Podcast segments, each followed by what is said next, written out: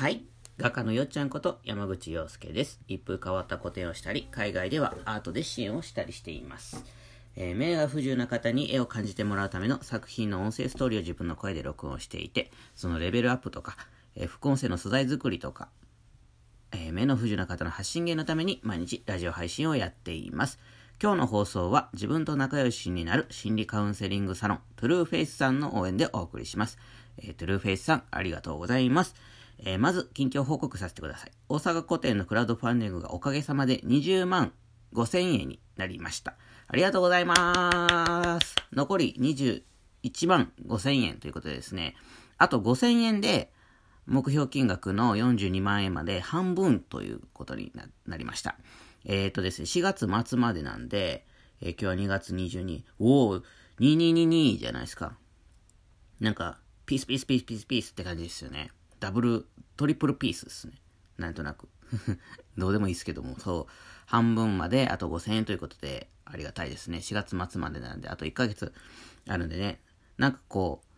う、もうちょっと面白く、あの、発信できたらいいなと思って、今考えております。なんかいいアイディアあったらコメントください。はい。ということで、えー今日はですね、うんと、昨日も話した宇宙にたった一つの、たった一つの神様の仕組み、飯島秀幸さんの本から、えっと、まあ、まだ途中なんですけど、またあれから読み、また読み進めまして、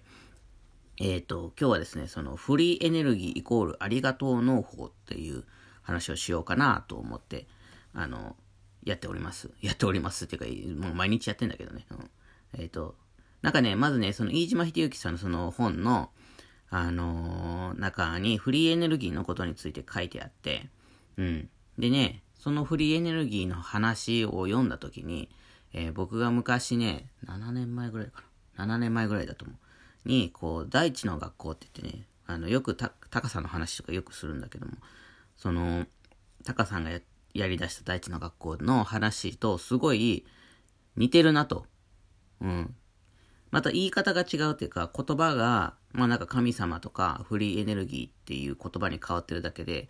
あの、ありがとう農法のことなんだなということを思ってですね、まあそのありがとう農法ってなんやねんって逆に気になる人もいると思うんやけども、それは、あの、淡路島で今一生懸命やってはるんで、そのありがとう農法を学びに行ってもらえたら、一番、一番いいんかなと思います。これはもうあくまで僕の解釈のラジオ放送なんでね、あの、また、タカさんとかね、サミさんの言ってるありがとう農法とは、ちょっと、うんと、あ、でも結局ね、行き着くとこは一緒だから、なんか言ってる言葉が違う。結局、飯島秀幸さんとかも、タカさんとか、サミさんとか、僕とかも、あの、言葉が違うだけだし、やってることの内容が違うだけで、行き着くとこは結局そういうことなんだなと。うん。は思います。だから僕から聞いた話で入っていく人もいれば、えっ、と、もちろんタカさんだから、タカさんとかの大地の学校に行ってね、ありがとうの方を知って入っていく人もいると思うし、うんと、その飯島秀幸さんのね、本を読んで、あの、なんていうの？入っていく人もいると思うんですよ。うん。でもなんか結局ね、その、やっぱり飯島秀幸さんの今本を読んでてね、ありがとう農法と一緒やな、言ってることって思ったってことはですね、行き着くとこは、まあそういう、行き着くっていうかね、まあゴールではないんですけども、なんかこうみんながこう、いいなと思うものっていうのは、究極そこに行くん、行くんだろうなというふうにちょっと思いまして。でね、まあ結局ね、その、今回はそのありがとう農法のこととフリーエネルギーが一緒やなっていう話をしたいんだけども、まあせっかくなんで、ね、飯島秀幸さんの方をね、あのピックアップして話してきたらいいなと思ってて。まあ結局ね、そのフリーエネルギーってなんやねんっていう話なんですけども、フリーエネルギーってね、なんかね、まあ、パッと、パッと、その聞いた言葉、言葉だけ聞いた時の印象って結構その、なんていうのかな、エコ、エコじゃないけど、なんかソーラーパネルとかさ、うん、あと、なんていうの？うん、か、あの、風、風力発電とかさ、うん、まあ、風力発電っていうのもまあ、あれだけども、なんとなくまあ、なんかそういう雰囲気、ソーラーパネルとか、なんか、うん、なんかね、あの、ベジタリアンじゃないけど、わよくわかんないけども、まあ、雰囲気、エコっぽいみたいな雰囲気？うん。なんかそんな風に思いがちなんですけども、まあ結局、まあその飯島さん的な、的、飯島さんの本の解釈的にはそういうことではなくて、まあ結局あり方なんでしょうね。そのフリーエネルギーっていうのはね。自分のあり方だと思うんですよ。結局だからソーラーパネルとかも、うんと、作るにあたり、エコじゃないんですよ。その、鉄とかさ、こうフレームとかさ、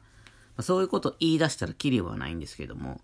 うんと、物質が、物質っていうものが生まれる限り、まあ僕も話したことあるけど、あるっていうものが、有限なものがある限りですね、あのー、ずっと有限なんですよ。何かでできてるわけだから。うん。ということは、そのソーラーパネルっていうのは、あのー、できた後は、もしかしたら、エコ、エコロジーっていうかさ、フリー、フリーエネルギーっていうかさ、もう、あのー、ずっとね、こう太陽のパワーを電気に変えるみたいなことは、もしかしたらそうなんかもしれないけれども、その、ソーラーパネルを作るまでがエコ、エコじゃないっていうか、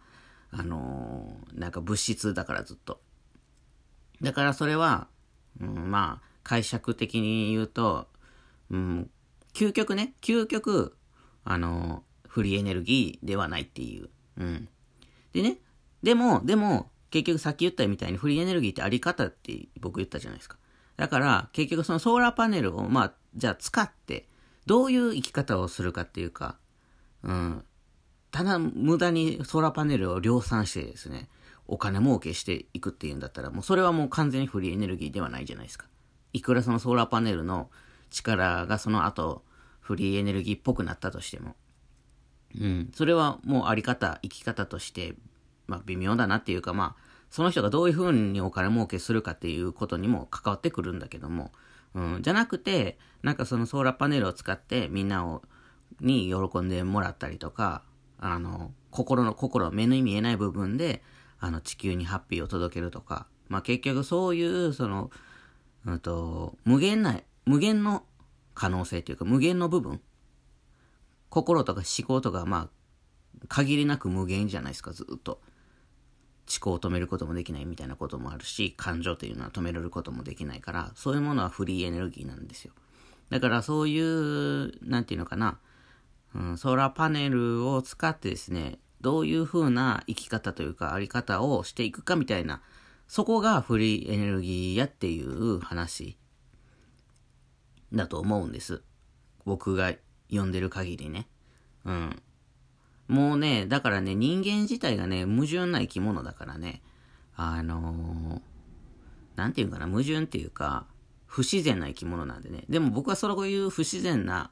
ものがあること自体がとても自然だし、とても素敵な、素敵っていうか面白いなって、地球って面白いなって、面白いことやってくれんなって思ってるところなんですけども、でもまあその不自然な生き物なんですよ。自然ではない。うん。だから結局物質的なものは必要になってしまったりするんですよ。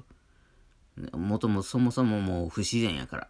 うん。不自然を自然に補おうと思ったら、物質とか、もっと言えば、なんかこう、悟りを開くことにな、ことをしないと、多分し、なんていうのかな、こう、自然にいてられないっていうか、うん。何かこう考えたり生きたり、あの、便利になったりとかっていうこととか、いろいろこういう考えることをしていかないと、自然であれないのが人間なんでね。うん。なので物質とかね、あの、いるんですよ。なんせ。あの人間は特に。うん。もういらなくなってきたら多分死ですね。人間の。自然なる死に無限になっていくんだと思います。うん。だから、うん、しょうがないって言い方あんまりしたくないんですけど、まあそのソーラーパネルとかね、作って、で、その使い方を、こう、フリーエネルギーにしていったらいいんじゃないかな、なんて思いますよね。うん。もうどれだけこう、そのソーラーパネルを作るときにですね、もうこれですごいハッピーな、みんながハッピーになって、笑顔になってっていう気持ちで作るか、とか、なんかそういう、うん、あり方とか生き方のことを指してるんじゃないかなと。ね。ということでですね、そういう話を、だったんですよ。またね、読み進めたらね、その発見をですね、またラジオで話せたらいいなと思っております。ね。でね、ありがとうの方も結局ね、そういうあり方とか生き方のことなんですよ。まあでもそれはね、言葉が違うんでね、またね、農業的というか、うん、精神的というかね、まあ、そういうものなんでね、あの、ぜひよかったら大地の学校も受けてみてもらったらいいかな、なんて思います。はい、ということで、えっ、ー、と、目が不自由な方もね、どんな方も絵を感じてもらう原画展もね、まあ結局これもね、フリーエネルギーっていうことですよね。フリーエネルギーを、に応援してくださいっていうことですよ。僕からしたら、解釈からしたら。みんなどう思ってるか知らんけど。うん、目が見えへん人にも、どんな人にもこう絵を感じてもらう原画展 in 大阪を開催したいっていうことで、クラウドファンディングをね、今応援募っております。あとね、5000円で半分行くんでね、よかったらあの、応援してください。お願いします。ということで、えっ、ー、と、またね、あのー、大阪古典とか札幌古典も日程決まってるんで、その詳細は概要欄に貼っております。ということで、今日もね、良い一日をお過ごしください。画家のよっちゃんでした。じゃあまたねー。